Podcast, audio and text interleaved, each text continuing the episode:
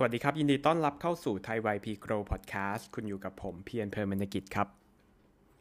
ทำไมเราถึงผัดวันประกันพรุ่ง และเราจะแก้ปัญหาเรื่องนี้อย่างไรครับ ผมเองนะครับต้องออกตัวก่อนว่าผมเป็นคนหนึ่งที่ผลัดวันประกันพรุ่งบ่อยมากๆนะครับ เวลาได้รับงานอะไรถ้าไม่ใกล้ถึง deadline ไฟไม่มีครับ ซึ่งผมเชื่อว่าเกิดขึ้นกับหลาย ๆ คนนะครับ แล้วก็ ผมคิดว่ามันก็เป็นปกติของมนุษย์ เพราะว่า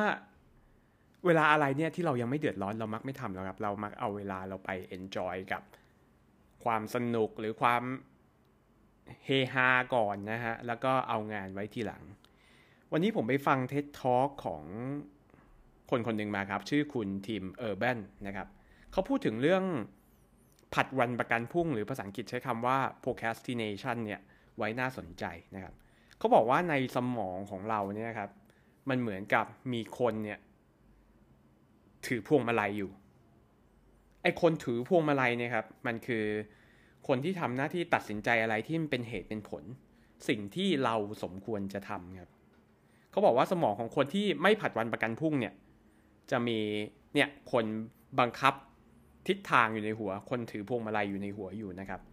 แต่ในขณะที่สมองของคน ผัดวางประกันพุ่งเนี่ยนะครับ ซึ่งผมก็เป็นหนึ่งในนั้นนะครับ ก็มีคนถือพวงมาลัยเหมือนกันครับ เป็นคนถือพวงมาลัยคนเดียวกับคนที่เป็นคิดอย่างเป็นเหตุเป็นผล แล้วก็ไม่ผัดวันประกันพุ่งเนี่ยแหละครับ แต่ว่ามันจะมีสิ่งมีชีวิตอีกชนิดหนึ่งที่อยู่ด้วยครับ สิ่งนั้นก็คือลิง คือไอ้ลิงเนี่ยมันรักสบายครับ easy and fun อะไรง่าย ๆ อะไรสนุกเนี่ยไอ้ลิงชอบ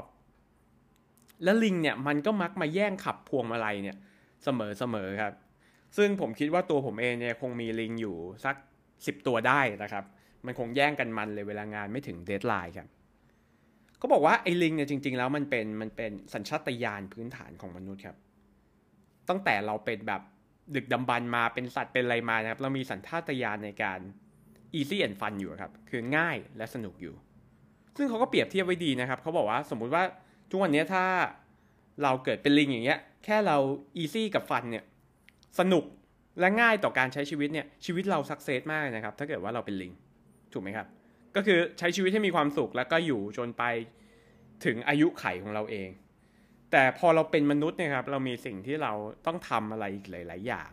เราอาจจะมีเป้าหมาย เราอาจจะมีความฝัน เราอาจจะมีครอบครัวที่ต้องเลี้ยงดู มีความอยากได้นั่นนู่นนี่ใช่ไหมครับ เรามี goal เรามีความสิวิไลมากกว่าสัตว์ประเภทอื่น ๆ เพราะฉะนั้นเนี่ยคำว่า easy and fun สำหรับมนุษย์เนี่ยจึงไม่เพียงพอครับ เขาบอกว่าไอ้ลิงกับไอ้คนถือพวงมาลัยเนี่ยครับมันเหมือนวงกลมสองวงที่โอเวอร์แลปกันครับ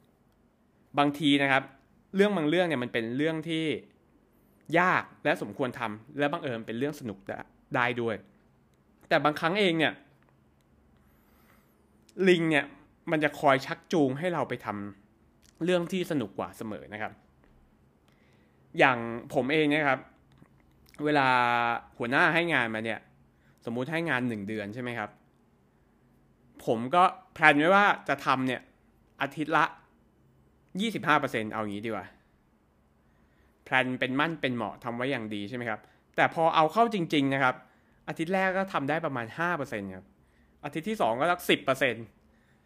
อาทิตย์ที่3ก็อีก10%ส่วนไอ้ประมาณแบบ50-60%นะครับ จะไปอยู่อาทิตย์ท้ายซึ่งมันเป็นอย่างนี้จริง ๆนะครับ แล้วเราจะจัดการกับลิงนี้ได้ยังไงครับเขาบอกว่า deadline เนี่ย หรือความเครียดเนี่ยมันเหมือนสัตว์ประหลาดครับ ในเท็ดทอเขาบอกว่ามันคือ Panic Monster ครับสัตว์ประหลาดตัวเนี้ยถ้าเข้ามาเมื่อไหร่นะครับ จะไล่ลิงกระเจิงกระเจิงเลย แล้วคอยคุมให้ เราเนี่ยคนถือพวงมาลัยเนี่ยคอยทำงานให้เสร็จตามเป้าหมายไอ้สัตว์ประหลาดนี้อาจจะเป็น deadline ก็ได้นะครับ ยิ่ง deadline มันเข้มข้นเข้าไปอีก เช่นมีคนบอกว่า เฮ้ย present รอบหน้าเนี่ย CEO เข้าด้วยนะอะเนี่ยความเครียดเพิ่มเข้ามาลิงยิ่งกระเจิดกระเจิงครับมีกี่สิบตัวเนี่ยหายหมด เพราะฉะนั้นเองครับถ้า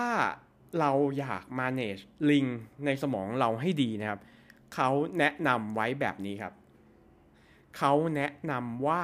ให้ทำ deadline หลอกขึ้นมาครับ มันเป็นการหลอกสมองของเราเองครับว่า deadline จะมาถึงแล้ว เหมือนตั้งเวลาให้กับ